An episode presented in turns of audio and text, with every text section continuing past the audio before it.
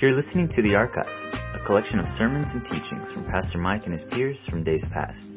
Stick around for timeless truths that still speak to the issues of our days.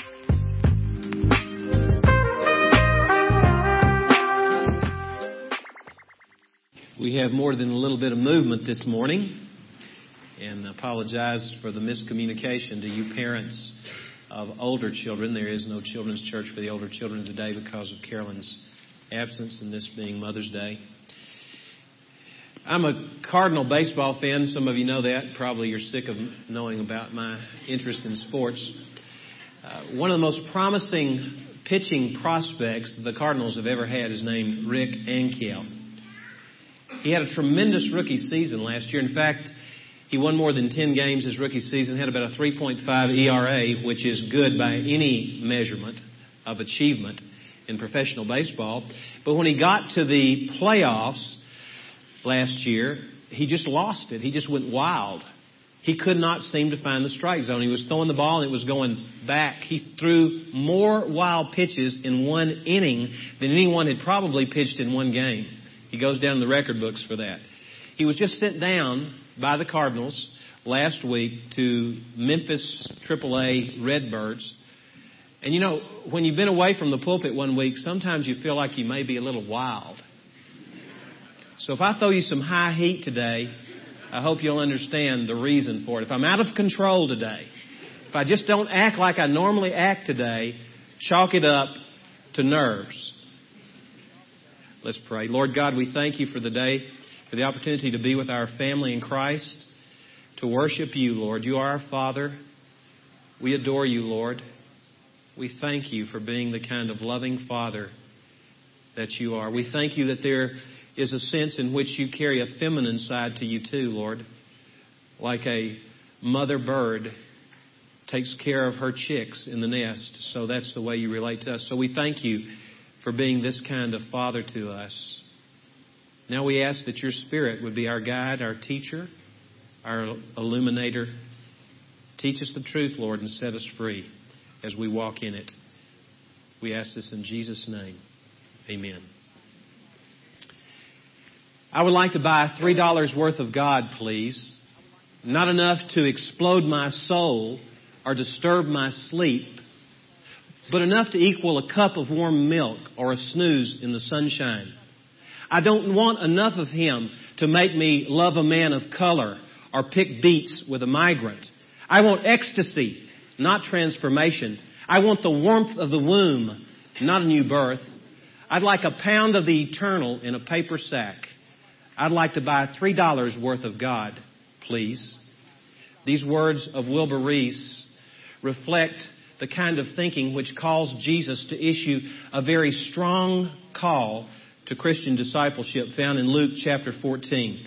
So if you will turn there, I'm going to read verses 25 through 27 and then skip to verse 34. And these verses will serve as the basis for the message I'm sharing with you this morning. Verse 25 of Luke chapter 14 reads as follows. Now great multitudes were going along with him. May I make a statement, a fact about Jesus that may have escaped some of you. Jesus was never impressed with a crowd. In fact, what we're about to read is one of many sayings which are often overlooked in the Gospels of how Jesus all, almost told people not to follow him. And there's good reason for that. Let's go ahead and read verses 26, 27, and 33. If anyone comes to me and does not hate his own father and mother and wife and children and brothers and sisters, yes, and even his own life, he cannot be my disciple. Whoever does not carry his own cross and come after me cannot be my disciple. Now verse 33. So therefore no one of you can be my disciple who does not give up all his own possessions. Jesus has a passion for excellence, but it's not excellence for excellence's sake. You see, Jesus understands that if there is not a type of excellence represented in those who follow him, then his mission will be aborted. That's why Jesus calls for quality control in those who follow him. Now, may I draw your attention to a refrain that is stated in each of these verses that we have read, which reflect the words of Jesus. Each one concludes with this statement, He cannot be my disciple. He cannot be my disciple. He cannot be my disciple. Now, if you hope to be a disciple of Jesus Christ, you need to understand what is being taught here today from God's Word. We need to ask the Spirit of the Lord to give us insight. Let me make note of the fact also that the word that is most commonly used in the New Testament for a follower of Jesus is not the word Christian, it's not the word brother, it's not the word saint. In fact, the word Christian only appears three times in the entire New Testament. But the overwhelming word in the New Testament for a follower of Christ is the word disciple. Often we confuse the word disciple with the word apostle. Now the apostles were disciples. But everyone who follows Jesus is called to discipleship. And we need to understand this. Can you imagine a company that does not exercise quality control in the operation of its business and its production of its product? What would happen to that company? Can you imagine a hospital or a medical school that did not exercise quality control? Now, as important as a hospital is, or as important as a medical school is, or several businesses are, what we need to understand is the enterprise that Jesus established for fulfilling the Great Commission is one which is even more important. We need to understand that when Christ calls us, He doesn't call us just to be saved from our sins. He calls us to be disciples, to be followers of the Lord Jesus Christ. In our zeal to add numbers to the church, and we are really impressed with numbers, I might say. And I use that term with myself right at the center of it. The more people we get, the better it makes those of us who are up front feel about our church. Do you understand that we make a big mistake when we appeal to people's self interest rather than appeal to their sense of belonging to Jesus? We preach so fondly about Jesus being the Savior, and certainly He is. Praise God that He saves us from our sins through the Lord Jesus Christ. He is our Redeemer. But He is also our Lord. He is our ruler. And we must understand if we're going to really follow Jesus and be all that He intends for us to be, we must acknowledge Him as our Lord and be His disciples. In the middle centuries of the time after Christ was born, there was an Eastern potentate who was just sweeping all the way across toward the west, and he was unchecked in his progress. He defeated kingdom after kingdom. But the reputation of the prince or the king of the kingdom that was next in line had preceded him. His name was Abu Tabor. And this man had heard that Abu Tabor was a very valiant man. He was a young man. So he decided to spare his life and the lives of those in his kingdom by sending an envoy to him to sue for peace. The ambassador arrived into the camp of Abu Tabor. And the ambassador told him what his master had told him to tell him. Abu Taylor, Tabor rather, turned around and looked at a man standing near him and he said, Come here. The man came here. Tabor pulled his own dagger out of his belt and he handed it to him. He said, Plunge this into your breast. Without thinking, the man stuck himself in the heart and fell over dead at the feet of his leader. He had another man off to his left. He called this man. He said, Would you come here? He said, Plunge yourself off that precipice into the Euphrates River. Instantly, the man, without hesitation, ran and jumped off the cliff to his death. Abu Taylor turned, Tabor turned, and looked coldly into the eyes of this ambassador, and he said, Tell your master, I have 500 other men like them. And by this time tomorrow, your master will be eating with my dogs as a chained being. Guess what happened? His prophecy came true. It is quality that counts. Jesus understands this. Jesus is in no way limited by our lack of numbers, but he is limited by our lack of quality commitment to the Lord Jesus Christ. Arthur F. Burns some of you know his name. He was economic advisor for presidents from Dwight Eisenhower all the way through President Reagan. You may remember his name. He was what Alan Greenspan is today. And Mr. Burns was Jewish also. At about this time in the 70s, a prayer meeting began spontaneously in the White House. It was arranged by committed Christians, disciples of Christ. And Mr. Burns showed up one day, and they didn't really know what to do with a Jewish man. They were very polite to him, but no one ever dared to call on him to pray because he didn't pray in Jesus' name. He didn't know Jesus, after all. He was Jewish. Well, a new person came into the group, and as was the custom in the group, whenever time came for prayer, one person had been designated to lead the group each week, and he would call upon someone else. Well, this man did not realize that Mr. Burns was Jewish, and he called on him to pray. Everybody just sort of gasped, wondering what was going to happen. And this is what Mr. Burns prayed. He said, Lord, may more Jews come to know Jesus Christ. Lord, may more Muslims come to know Jesus Christ. And Lord, may more Christians come to know Jesus Christ. A, a sign on a t shirt recently appeared here in our country, and it said, Jesus, save me from your followers. Now, hopefully, we are not a church that is characteristic of that kind of Christianity. But Bill Hull is right. This student of discipleship says we're suffering in the American church from a crisis of product. What kind of people is this church producing? Are we producing the kind of people that are a danger to the world because we give a mixed message of what it really means to be a follower of Jesus Christ? Or are we producing people who really are with the Lord all the way? Dallas Willard has said the greatest danger to the American church is to that of pitching our message too low. Jesus could never be blamed of pitching his message too low. Jesus throws high heat. He wants to be sure that we understand that to follow him is a costly thing in our lives. Now, there is a note of grace in this. This sounds like all law, and it's not an easy message to preach, and you're thinking, why in the world would the pastor preach this on Mother's Day? Well, I'll be real honest with you. I preached it last Sunday, and I took a vacation last week. I preached it where I was in Alabama last week, but I know it's an appropriate message. It's not only a timely message, it's a timeless message because Jesus is the one who has authored it. There is a note of grace here.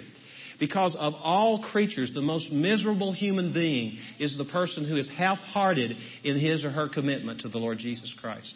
You can't cheat, you can't lie, you can't steal with any degree of intensity if you are a person in whom Christ dwells and you're just trying to straddle the fence. I preached about that two weeks ago. What the Lord wants us to be able to do is to be fully committed to Him. And here's the lie of the devil. The lie of the devil says, if you give yourself fully to me, then you're going to live a life that's a real bummed out life. Well, that's just not the case, as we're going to see. What does this passage of Scripture teach us regarding the place that Jesus must occupy in our lives if we are going to be fully followers of Jesus Christ, disciples of Christ. The first thing it teaches us is that we must put Jesus before our people, before our family members. Look at verse 26. If anyone comes to me and does not hate his own father and mother and wife and children and brothers and sisters, he cannot be my disciple. Now, I want to be quick to note something before I begin to try to interpret this verse of Scripture. In 1 Timothy chapter 5, verse 8, this is what Paul writes. He says, Everyone who does not provide for his own, especially those of his household, is worse than an unbeliever and has denied the faith. We are apostate if we don't take care of our family. Jesus would never call you or me not to love our family. In fact, he repeats one of the great commandments when he says, honor your father and your mother. We've honored our mothers today. What Jesus is saying when he says, if anyone comes to me and does not hate, and he gives a succession of people whom he hates is, he's saying, if you do not love me more than any other human in your life, then you are not worthy to be my disciple. He says as much in Matthew where he says, whoever loves father or mother more than me is not worthy of me. Whoever loves son or daughter more than me is not worthy of me. So when Jesus says hate, what he really means is love less. The relationship I have in my life, the person whom I love the most, that love should look like hate in comparison to the love that I have for the Lord Jesus Christ. What is the obstacle? To our loving Jesus this way. Well, I have a sneaking suspicion it is something that some of us are more consumed with than others. It's a desire to please people. We want to please our mothers and our fathers and our spouses and our children and our siblings. We want to please these people. And we do everything we can many times in our power. There's nothing wrong with wanting to be pleasing to those whom we love. However, if that gets in the way of our putting Jesus first, it's a grave mistake. Remember what the apostle Paul writes in Galatians chapter 1. He said, if I were still trying to please people, I would not be a bondservant of Christ Jesus. Notice the use of the word still. There was a time when he was a people pleaser. He had an audience of thousands. And most of us would like that, an audience of thousands. But may I remind you that there's only one in our audience who really matters? An audience of one, the Lord. Remember this. We were called by Christ, to Christ, for Christ. Now listen carefully. You and I were not called to something or somewhere mainly. We were called mainly to Jesus, to a person. And that pretty well determines everything else in our lives if we get that aspect correct. Who is the most important to you today? Who is he? Who is she? Is that human being more important to you than Jesus? If he or she is more important to you than the Lord, then what you need to do is reevaluate your so called commitment to Christ. Then here's another thing that we need to do. It really goes right along with what I've said already. We need to put Jesus not only before our people, but before our own selves. Notice what he says here. If anyone comes to me and does not hate even his own life, he cannot be my disciple. C.S. Lewis, the great Don of Oxford, wrote this The more we get what we call ourselves out of the way and let Him take us over, meaning God, Jesus, take us over, the more ourselves we truly become. The truth is, all of us are seeking to be who we want to be and who we think will bring fulfillment to our lives. But the matter is, God wants us to give ourselves to Him in such a way. And when that happens, we really become ourselves. We really do. It takes a long time to learn that. At this point, I would like to mention something else by another great writer, Oswald Chambers. Many of you are familiar with him. You've read his devotional book, My Utmost for His Highest. And he says, Beware of anything that competes with loyalty to Jesus Christ. The greatest competitor, listen, to devotion to Jesus is service for Him. This is especially appropriate for a person like myself who has so called given his life to the service of the Lord. And any disciple should have this mentality. Giving ourselves to the Lord. Giving ourselves to the Lord. Do you know that we can make, I've done this, make an idol out of our service to the Lord? It's so easy to be deceived by our own selfishness at this point. We need to understand that we need to be aware of the most ardent competitor for first place in our lives, namely ourselves. The Apostle Paul also wrote in the book of Galatians, I am crucified with Christ. He said there's death associated with following Jesus, death to self. St. Patrick is a name that rings a bell for most of you. What you may not know about this great patron saint of Ireland is that he was a great evangelist. He brought the gospel across from Britain to Ireland, and many people were saved. He preached into his ancient years. He preached even when he was almost blind. And he had led a man to Christ. And everywhere he would preach, he took a stake with him that had a cross. It was made out of metal. The cross was at the top. And when he would get ready to preach, he would drive that stake down in the ground with what energy he had left. And then he would preach. And if anyone came to Christ, just like we saw JJ get baptized today, then immediately he would find a body of water. In this particular setting, he had seen a man give his life to Christ, and he had someone help him down into the river because of his dim eyesight, but he carried in his hand this stake. And when he got to the place of baptism, he raised it up and thrust it down as hard as he could into the riverbed. And then he baptized the man.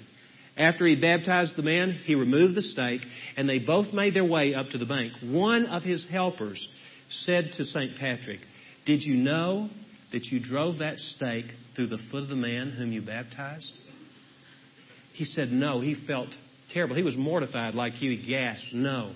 And he turned to the man and he said, Why didn't you tell me that I had driven the stake into your foot? And the reason the man on the bank knew is because the water became red with the man's blood. And this is the response of the man. He said, I thought that was part of being baptized. May I tell you, when you really understand what it means to follow Jesus Christ, you have to be willing to die to your own selfishness. This was a picture out of history that gives us that insight. Now, we have a lot of younger people in here today because of Children's Church, and I have a story for you kids, and I want you to listen really carefully, especially. It's, it applies to all of us, but this is a great story. It's told by Donald Barnhouse in his book on the Gospel of John. He tells the story of a young girl who heard her doorbell ring, and she went and answered the door. And when the door opened, there was a man there who had a box in his arms. It looked like a flower box, and he handed it to her, and she said thank you and shut the door. She could hardly wait to get into the kitchen to open the flowers. When she opened the box, there were flowers there, but to her dismay, the flowers were all wilted. And she thought to herself as she read the card, it had been sent by her youth leader, saying that these flowers had reminded her of this girl named Mary. Well, Mary was confused. She began to reason. She said, Maybe my youth leader got these flowers to this man several days ago and he just forgot about it. He's just now delivering them. So the next day, she made a, ha- a, deliberate attempt to see her youth leader, and she said to her, Thank you for sending the flowers to me yesterday. She emphasized the word yesterday in hopes that she would get a clue. And the lady said, Oh, yes. Several days ago, I was in my garden, and I saw these beautiful roses, and they reminded me of you, Mary. They were so beautiful that I cut them. Then I got my most exquisite vase, and I filled it with water. Then I put the flowers down in the vase, and I enjoyed them in my bedroom for several days until they began to wilt and the petals began to fall off. And then I boxed them up and sent them by my helper to you yesterday. And Mary said, But I don't understand. She said, Well, let me tell you, Mary. Several nights ago, my husband and I went into town, and he went into the store to pick something up for us. While he was in there, I remained in the car. And there were some young girls who came and stood right outside the car. And one of the girls said, I would go with you girls tonight to the church to hear the special speaker for youth, but I'm not quite ready to give myself to Jesus. Someday I will, but while I'm young, I want to have a good time in my life. Mary said, Why, I said that, but I didn't know you were in the car and heard it. Her youth leader said to her, Yes, I heard it. And I thought to myself, There's Mary, just like a bunch of beautiful roses and she's saying, Lord, here is the blossom of my life. It smells so good and is so beautiful. I wish to enjoy it for myself. In a little while, when the beauty of it is gone, then I'll give you what's left. But until then, I want to live it for myself. Those of you who are young, especially, listen carefully. The prime time to become a disciple of Jesus is when you're young. Don't wait till you're old like me and a lot of your life is wasted. Do it now because you were created for that purpose. You may not be able to believe that, but it is true. Understand that God has a special plan for you, but in order for you to get in on that plan, you have to make Jesus Christ first in your life. Are you giving Jesus the leftovers of your life, young people, today? Are you? Adults, are you giving Jesus what's left in your life? Now let's look at the third thing that's necessary if we're going to put Jesus in his proper place in our lives and be his disciples. We must put him before our people, our family. We must put him before ourselves. We must also put him before our plans. Look at verse 27. Whoever does not carry his own cross and come after me cannot be my disciple. Now, a man who was going to be crucified had no plans of his own. Nobody that we know of ever went to the cross and survived. Nobody. Josephus, the Jewish historian who was a contemporary of Christ, said he knew of two men who were taken down off the cross while they were alive, but they died later. So a person who is being crucified has no plans of his own. What is Jesus saying when he's saying we're to take up our cross and we're to follow him? What he's saying is we're to give our plans to the Lord. Now, let me remind you of something that I preached about about five or six weeks ago from Jeremiah chapter 29 so that you will understand that the plans of the Lord are good plans. God says, I know the plans I have for you, plans for welfare, not for calamity, to give you a future and a hope. So what kind of plans has God made for you and me? Good plans, not bad plans. What are plans but a way of executing a life? And what is life but time? May I give you a good verse to begin every day with? When you wake up in the morning, pray this prayer from the Psalms to the Lord. Teach me, O Lord, to number my days. Teach me to number my days. None of us knows how many days we have left, no matter how young or how old we are. So teach us, Lord, to number our days. Proverbs 16:3 says, "Commit your work to the Lord, and your plans will be established." God has a plan for our lives. It's a good plan. It's a plan which includes saying no to ourselves in order that we may say yes to Him. But it's an outstanding plan, and He wants us to put Him first in our plans. How do you use your time in your life? Not the time that you work, although that's important. You know, Jesus wants to be in your life and move through your life in your workplace probably as much as any other place because you spend the majority of your waking hours at work. He needs disciples where you work. He needs a presence where you work. But what about your leisure time, your discretionary time? How do you spend that? Do you spend that time in such a way that enables you to represent Christ well? Put Jesus first in your plans. James tells of a group of merchants who are hovering around a map of the Mediterranean world. And they're saying, next month we're going here, and then the next year we're going here, and after we do good there, we're going there. There's nothing wrong with making business plans, but there is something gravely wrong with making plans and not including the Lord in the making of the plans and giving Him the option to give us new direction right in the middle of the execution of our plans. I hope you understand that. Now let's consider the last thing that Jesus teaches here. Look at verse 33. So therefore, no one of you can be my disciple who does not give up all his own possessions. So we must put Jesus also before our possessions. Here again, I'd like to remind you of something positive before we look at this negative command. The Bible says in 1 Timothy chapter 6, God has given us everything richly for our enjoyment anything you and I have that's stuff, material things, all that's been given to us for our enjoyment. And probably the greatest enjoyment we will ever get out of the things which we possess is by sharing them according to 1 Timothy chapter 6 with other people. So there's nothing wrong with having possessions and nice things. I hope you understand that. But what is wrong is when we think of them as belonging to us, when in reality everything we have belongs to Jesus. If we are Jesus' disciples, remember what he says. He says, What? Do you not know that your body is a temple of the Holy Spirit who is in you, whom you have from God, and you are not your own, for you have been bought with a price? Who bought our salvation, our redemption? Jesus did. Therefore, if we are following Jesus, then our possessions really don't belong to us. Here's the way the Lord wants us to relate to things, to our stuff.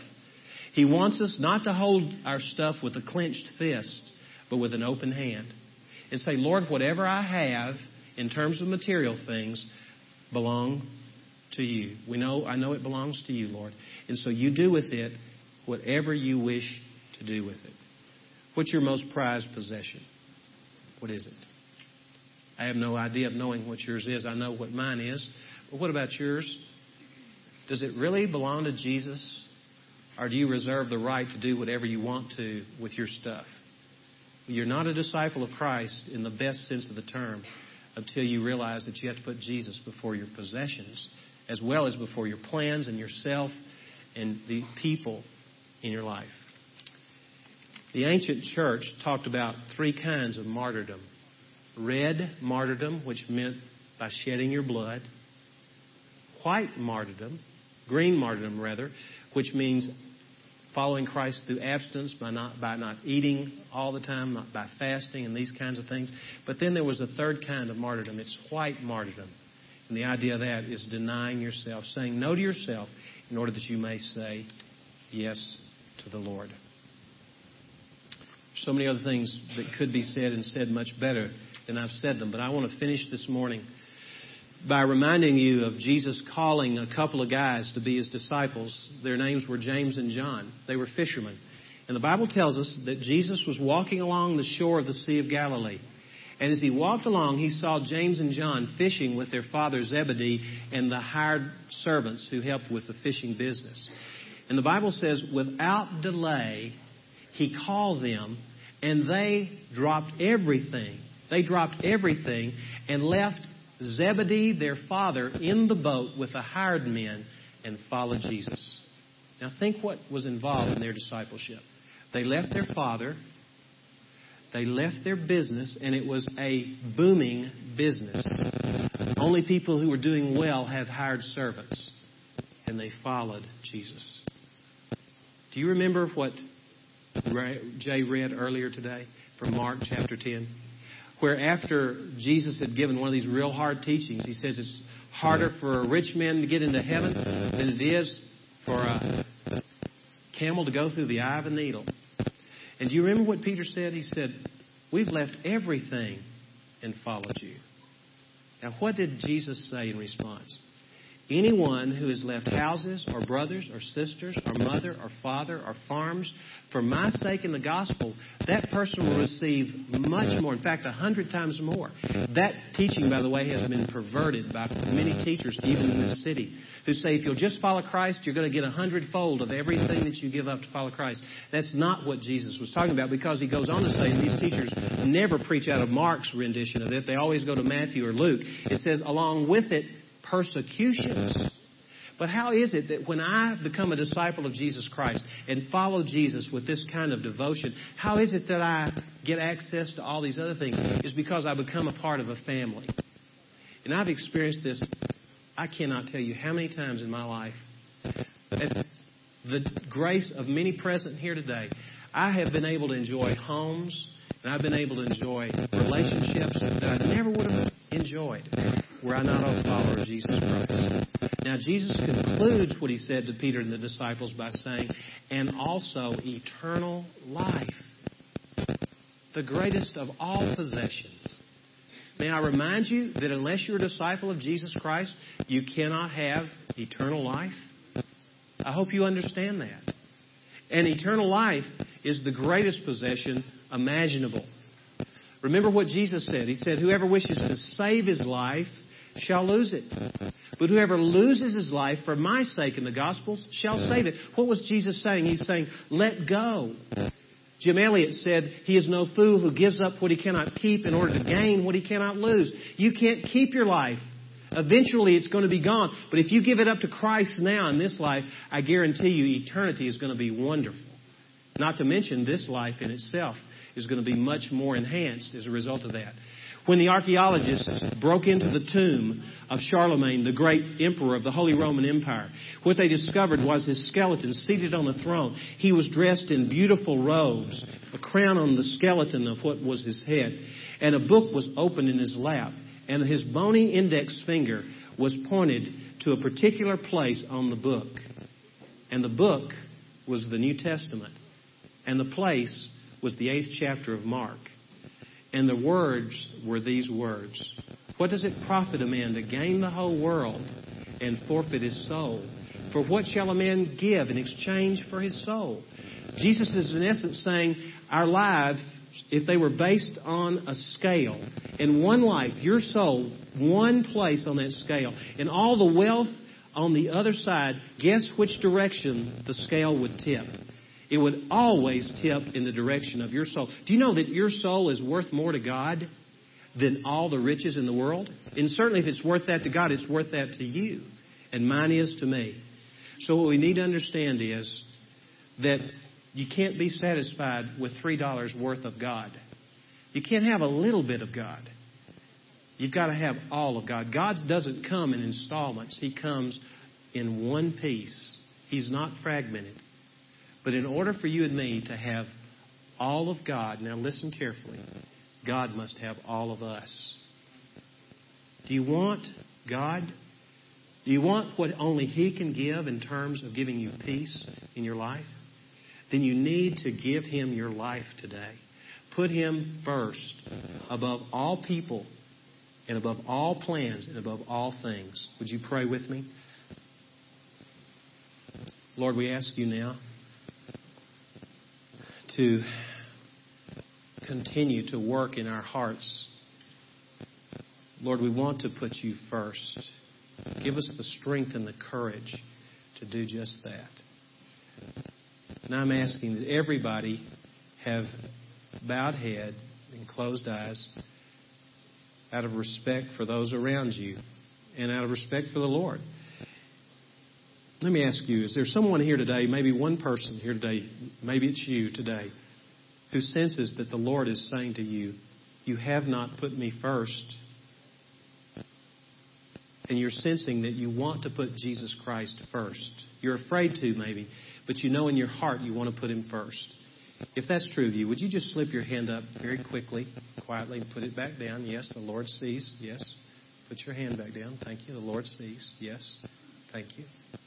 Thank you. Anybody else? Yes. Thank you. All right. Very good. Anyone else? Okay. Let me pray for you now.